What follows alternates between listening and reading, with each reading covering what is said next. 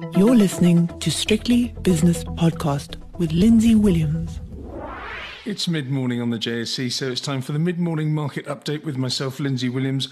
Good morning. Really, really quiet on the stock exchange news service. People winding down for Easter, I think. There was one announcement, quite a late announcement actually, when, when it comes to collating their results, because these are the year end results to the 31st of December for Metair. It's taken more than three months for them to get that all together. But anyway, Metair's share price down three quarters of a percent. Otherwise, very, very few announcements, nothing to get your teeth into. But let's have a look at the markets, therefore. The Rand's had a good week. It's 1809 against the US dollar. The British pound against the Rand is 2232, barely changed. Euro Rand also barely changed at 1963.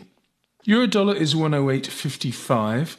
Uh, the euro just very slightly higher against the dollar, and the British pound is 123.45, with the pound up around about 0.2%. Last night in the United States of America, they're having a good time on Wall Street at the moment because the um, Dow Jones was up exactly 1%, S&P up 1.4%, and the Nasdaq 1.8% higher. This morning in London, the FTSE is up 0.4, the DAX in Frankfurt is up nearly a percent, as is the CAC 40 in Paris.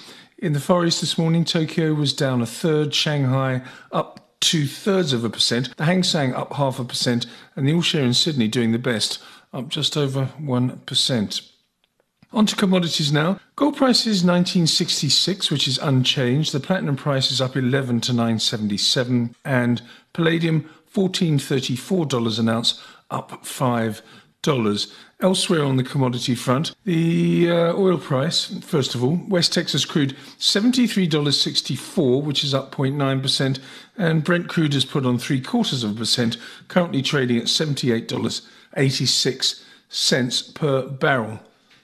Natural gas prices are down again, down nearly 3%, and elsewhere, what have we got? Coal price down one and a quarter percent and nothing else. Oh, actually, iron ore, no, that's the same price as yesterday, $133 per tonne. The capital markets look like this. The US 10 year Treasury bond yield is 3.56%, which is barely changed. The South African 10 year bond, ahead of the South African Reserve Bank interest rate decision, don't forget that this afternoon. We'll be covering that later. 9.79%. That's a two and a half basis point fall for the yield in South Africa. Uh, S&P 500 futures looking forward to the opening of Wall Street. They've really been on a charge this week. It's been a good week for US equities, 4074, which is up 0.4%. As for Bitcoin, that's also had a really good time of it lately and continues to do so today with a 2% gain to 28,678. Okay, let's have a look now at the mid-morning movers on the JSE. Where on the upside, we've got AngloGold Ashanti up 4.6%, Hammerson up 4.1%. Kumba Iron Ore has gained by 3.4%.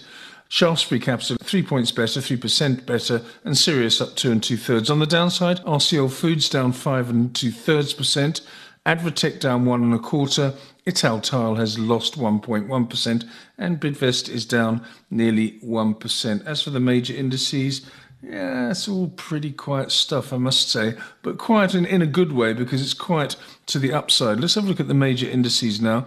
Resources, yeah, that's good, 1.6% up. Uh, you saw that AngloGold Ashanti move, and that's sort of the mood in the commodities markets at the moment. So, resources, the best performers. Industrial shares are 0.4% higher, financials up 0.6 and the overall index is doing very well.